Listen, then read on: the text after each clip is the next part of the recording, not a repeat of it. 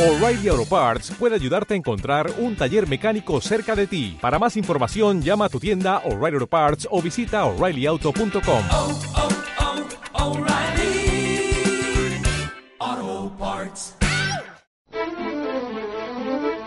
Las otras dos especies que también estudiamos en el proyecto son dos especies que pertenecen a los denominados los gelidios, que son dos algas rojas que, de las que se obtiene el agar y eran muy interesantes, muy importantes aquí en, en las Islas Canarias. En Radio 5 y Radio Exterior de España, Doble Hélice 3.0. Todo lo que siempre has querido saber sobre la ciencia más cercana. Doble Hélice 3.0. Con Juanjo Martín. No sé por qué motivo, cuando hablamos de protección de la naturaleza y medio ambiente, pensamos automáticamente en bosques y ríos, animales de la selva y la sabana, pero en muy pocas ocasiones, muy pocas, pensamos en los animales y plantas marinos. En realidad, me imagino que es porque los fondos marinos son menos accesibles y no los vemos directamente. Si desaparece un alga en una zona, no lo vemos. Si desaparece un bosque, sí. Eso es lo que ha sucedido en los últimos años con algunas especies de macroalgas.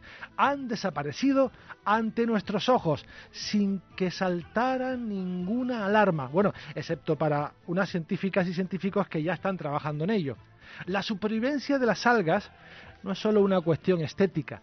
Las praderas de algas son el hogar de multitud de especies que ahora se ven desahuciadas y encaminadas a su extinción, si no se hace algo. Y la buena noticia es que sí, se está haciendo algo. Hoy les hablaremos de un proyecto que busca restaurar poblaciones de macroalgas y desandar el camino para recuperar estos paisajes marinos llenos de algas, como debe ser. Buenas tardes, comenzamos.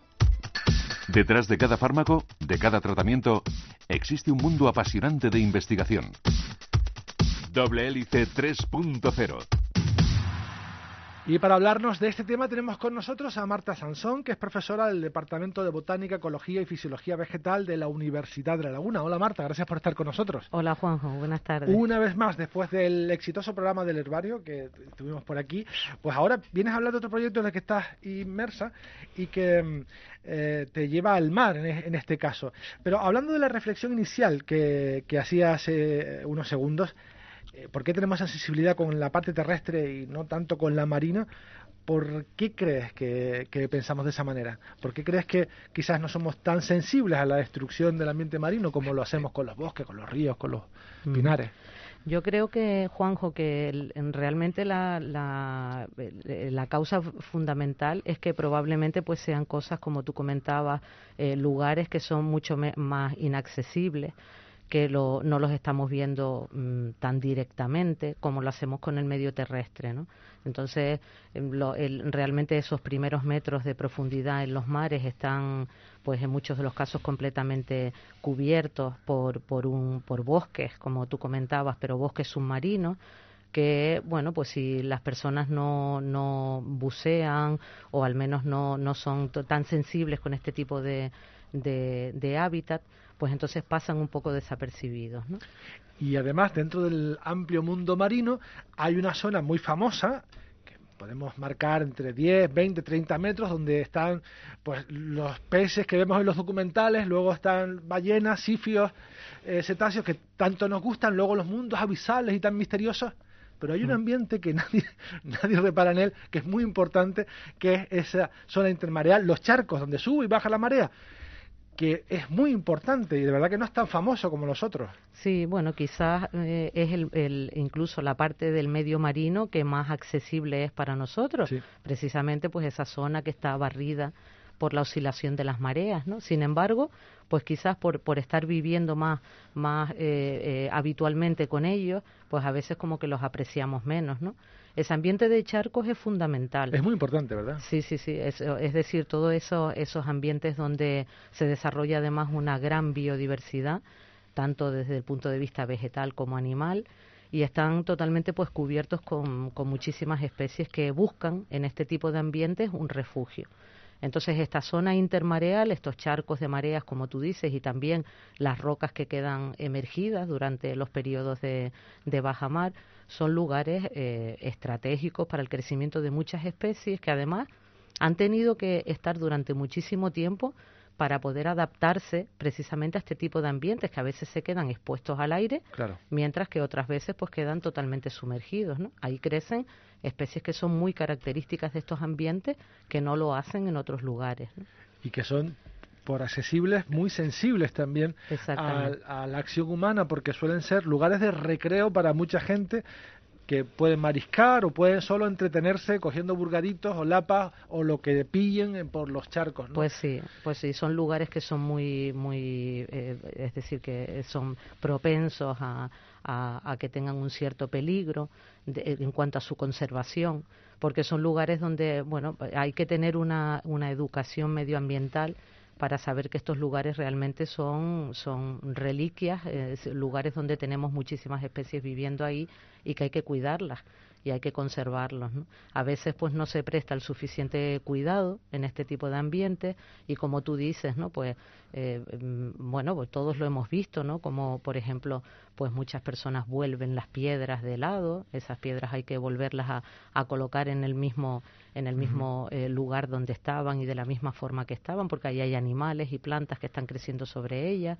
etcétera, ¿no? Es decir, que sí, que es un lugar que, que corre peligro en la actualidad y sobre todo por eso, por el acceso de, de la población que quizás no está informada en el sentido de que son lugares de alta biodiversidad. Y tampoco deberíamos turistificarlos, por si existe el término, no lo sé. O sea, eh, eh, afortunadamente ese proyecto de, de habilitar eh, o hacer más accesibles los charcos se, se paró porque sí que ponía en peligro es precisamente esa zona tan, tan sensible. Pues sí, se pensó en un principio que podría ser eh, una buena idea, ¿no? El transformar esos charcos para el acceso más fácil del turismo a estos lugares, pero evidentemente yo creo que en las Islas Canarias tenemos ya suficientes lugares que puede visitar el, el turista para, para, poder bañarse y poder disfrutar de, de nuestras playas y nuestro litoral sin necesidad de estar alterando eh, y más ahora, ¿no? Cuando la, ya sabemos que las comunidades marinas están muy alteradas y que además están sufriendo un declive, una, una regresión muy notable, ¿no? Entonces no debemos de eh, incluso pues el fomentar. Pues vamos a hablar de uno de esos problemas que que estás investigando tiene que ver con unas macroalgas en concreto que hasta no hace muchos años eran muy abundantes en las playas, incluso formando montañas, mm pero en los últimos años han desaparecido. Eh, ¿Qué algas eran? Pues mira, sí, ahora estamos con este proyecto de un proyecto que nos cofinancia la Fundación Biodiversidad del Ministerio de Transición Ecológica, que mm, donde estamos estudiando concretamente tres especies que son muy importantes aquí en, los litorales de, de, las Islas Canarias. ¿no?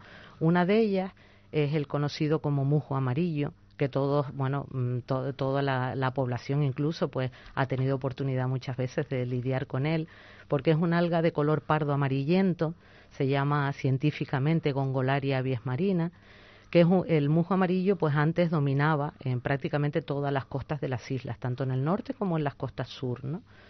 Esa es una de las especies que estamos estudiando. Y después, las otras dos especies que también estudiamos en el proyecto son dos especies que pertenecen a los denominados los gelidios que son algas rojas, el Gelidium canariense y el Gelidium arbúscula, que son dos algas rojas que, de las que se obtiene el agar. Y eran muy interesantes, muy importantes aquí en, las Islas Canarias. Y, además que son, se trata de especies que son endémicas, endémicas o bien de las islas, el canariense es endémico de aquí de Canarias, y las otras dos especies pueden llegar eh, extender su distribución un poco más hasta llegar al, mar Mediterráneo, pero son características nada más de esta zona del Atlántico.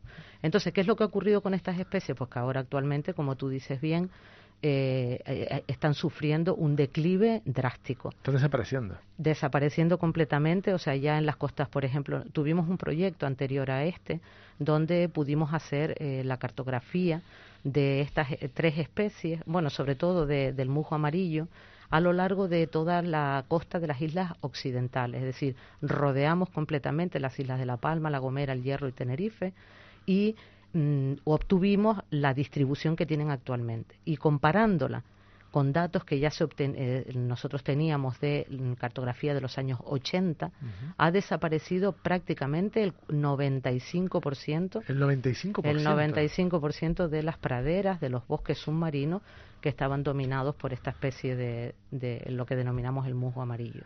Claro, esto es como si desapareciera el 95% del pinar o el bosque verde, ¿no? Exactamente. Que sería intolerable. Exactamente. O sea, cuando vemos, claro, el mar, eh, todo está en miniatura las comunidades que, que forman, que realmente constituyen eh, o son importantes en nuestras costas, es como si tuviéramos realmente bosques. Lo que pasa que en, en mucho menor tamaño que los bosques en, en, el, en el medio terrestre, ¿no?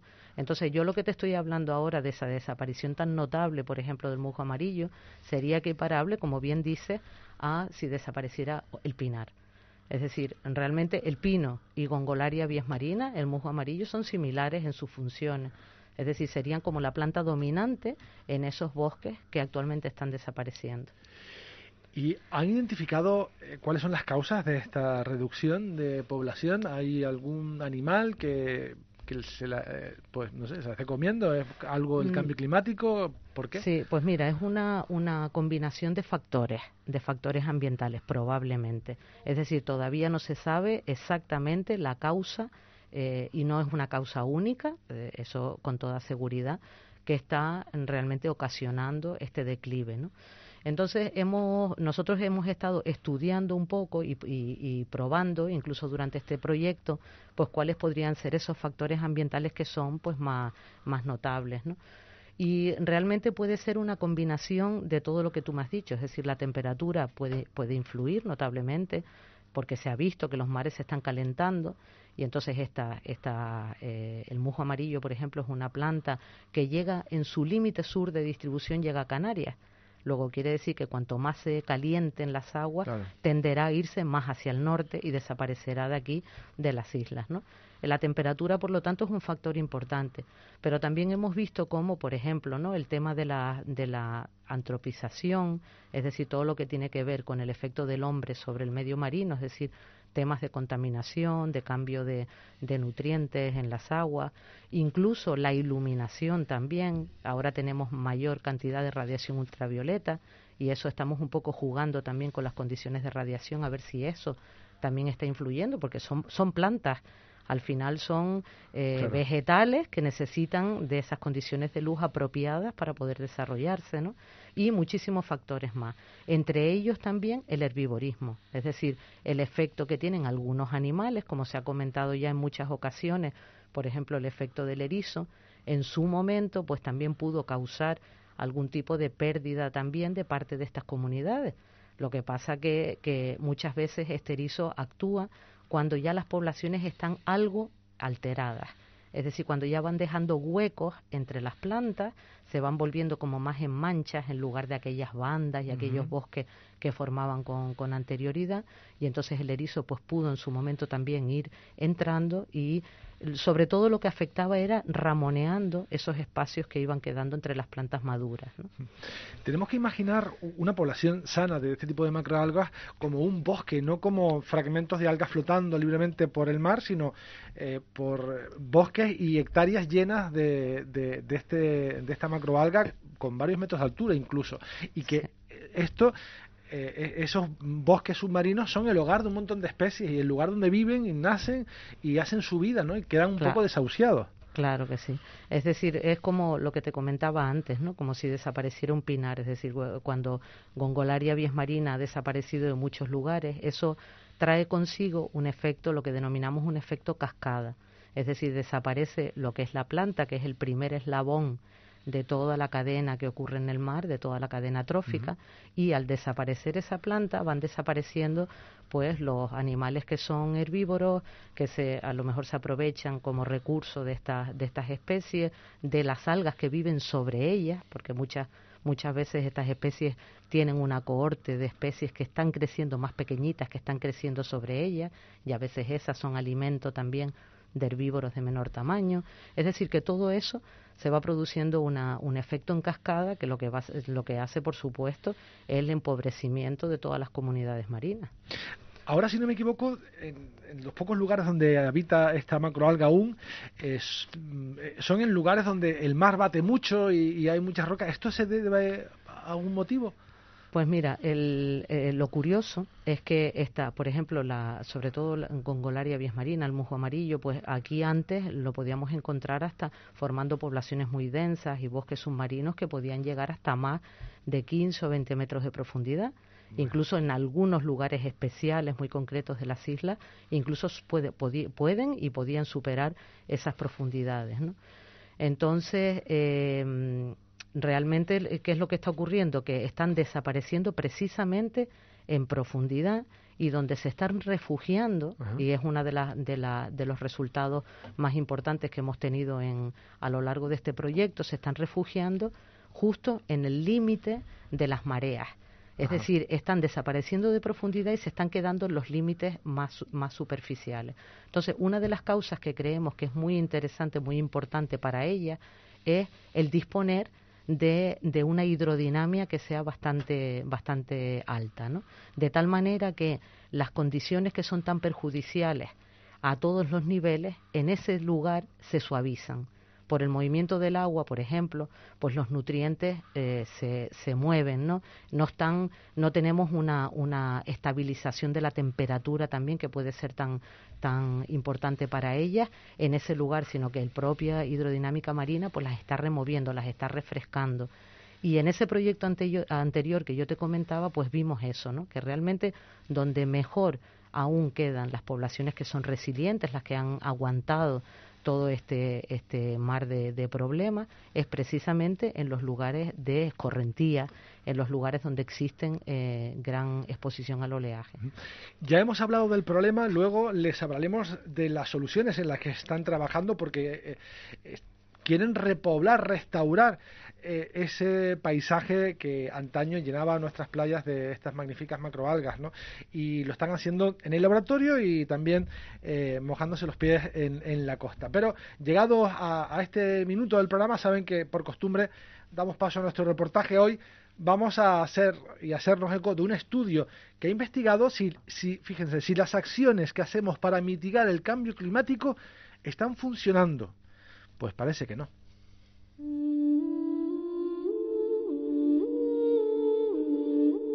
Es una realidad. La sociedad ya experimenta los efectos del estrés ambiental que provoca el cambio climático de una forma cada vez más frecuente y grave. A la vez, se avanza poco en la reducción de las emisiones de carbono. ¿Qué se puede hacer en este escenario? La ciencia lo tiene claro. Adaptarse o morir.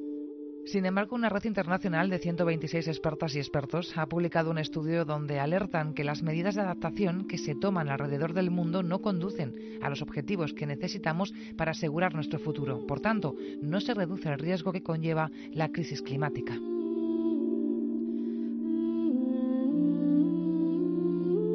Las conclusiones son claras. Las acciones de adaptación, tal y como se documenta en la literatura científica, en su mayoría son fragmentadas, locales y no transformadoras. Además, se llevan a cabo principalmente por individuos en los hogares, en lugar de ser esfuerzos integrales, coordinados y coherentes por parte de comunidades e instituciones.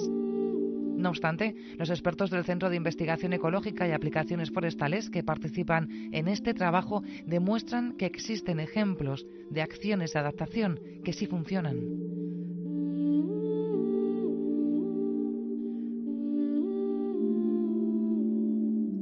La investigación determina que muchas acciones de adaptación surgen motivadas por peligros concretos en cada zona del mundo, sequía, precipitaciones extremas, inundaciones o la variabilidad de las precipitaciones han sido los ejemplos más frecuentes. Las actuaciones se centran mayoritariamente en implementar nuevas formas de agricultura y de sistemas alimentarios en la obligación de preparar la infraestructura para las inundaciones, tanto en el interior como en la costa, en aplicar nuevos códigos de construcción o en desarrollar mapas de peligros y sistemas de alerta temprana. En las ciudades de todo el mundo, las inundaciones y el aumento del nivel del mar son impulsoras de medidas de adaptación. Por último, el calor extremo es un factor muy común al que se toman medidas de adaptación en la mayoría de las regiones del mundo.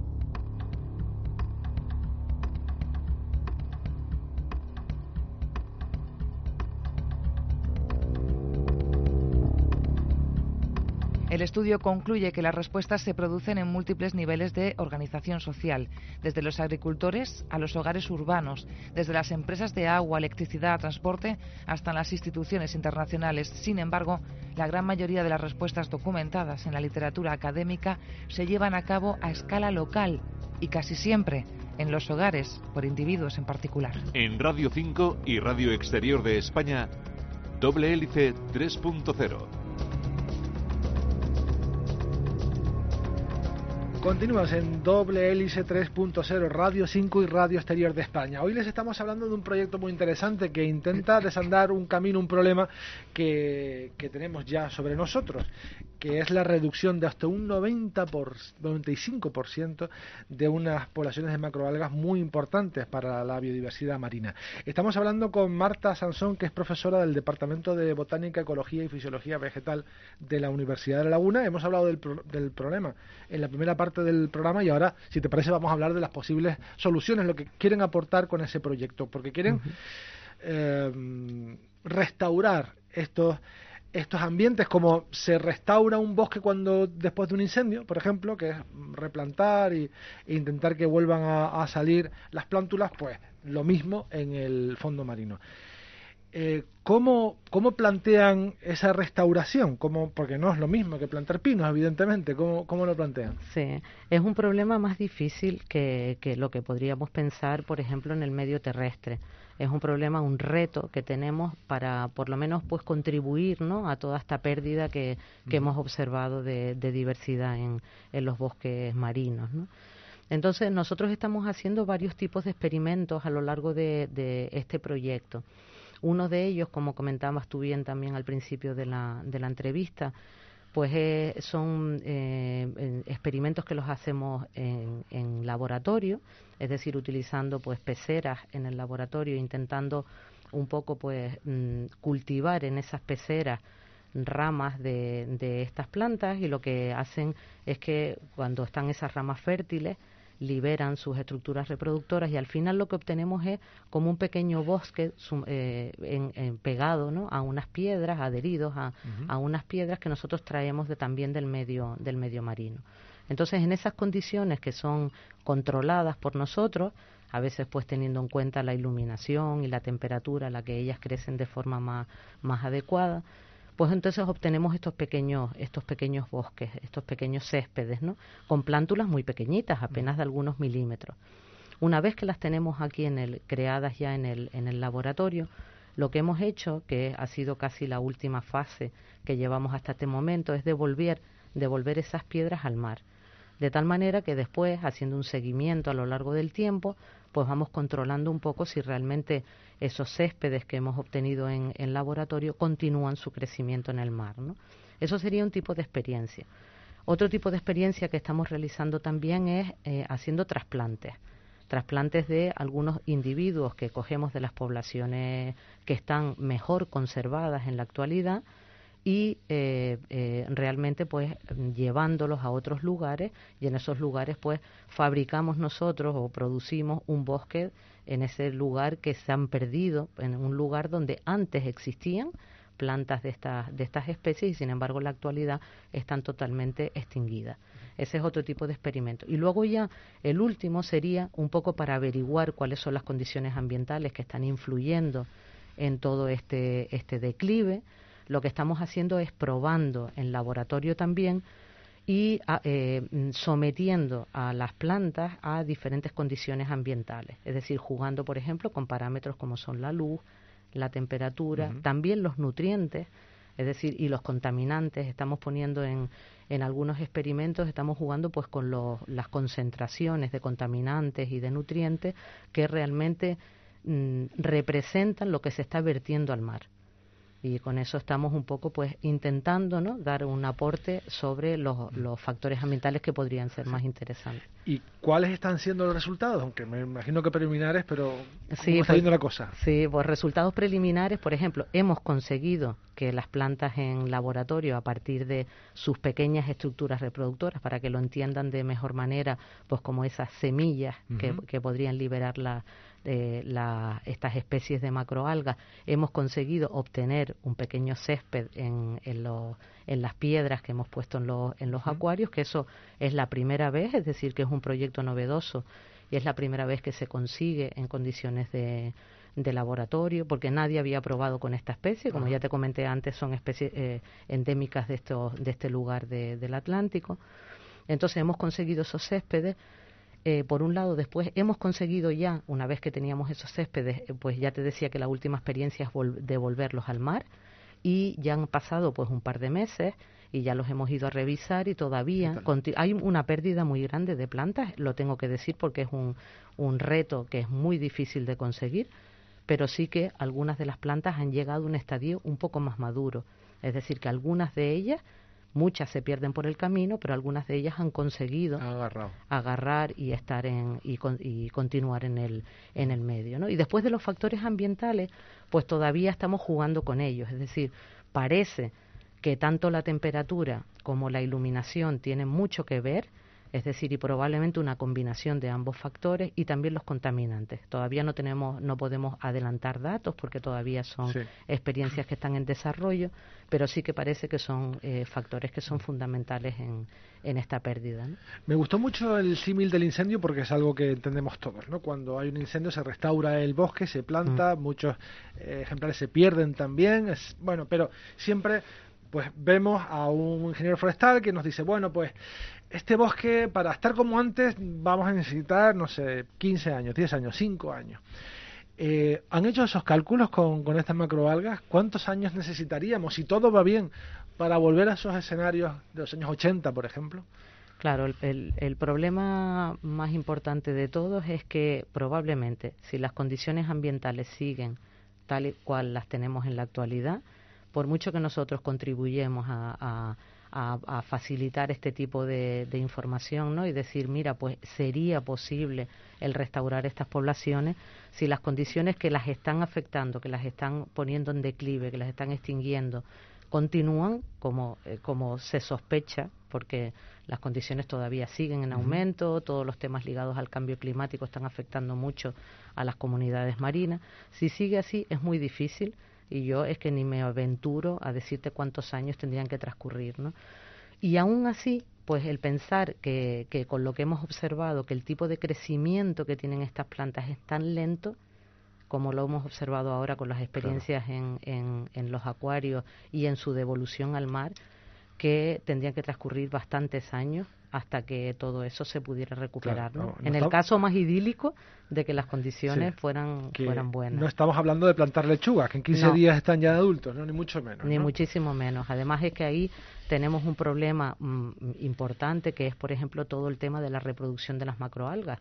La reproducción es muy complicada, muy compleja, donde ahí eh, hay muchísimos factores. Ellas forman, mm, para decirlo de una manera que se entienda bien, ellas forman muchísimas semillas o eh, vierten al mar muchas estructuras reproductoras. Sin embargo, ese número tan elevado es para que realmente unas cuantas puedan llegar a tener éxito. ¿no?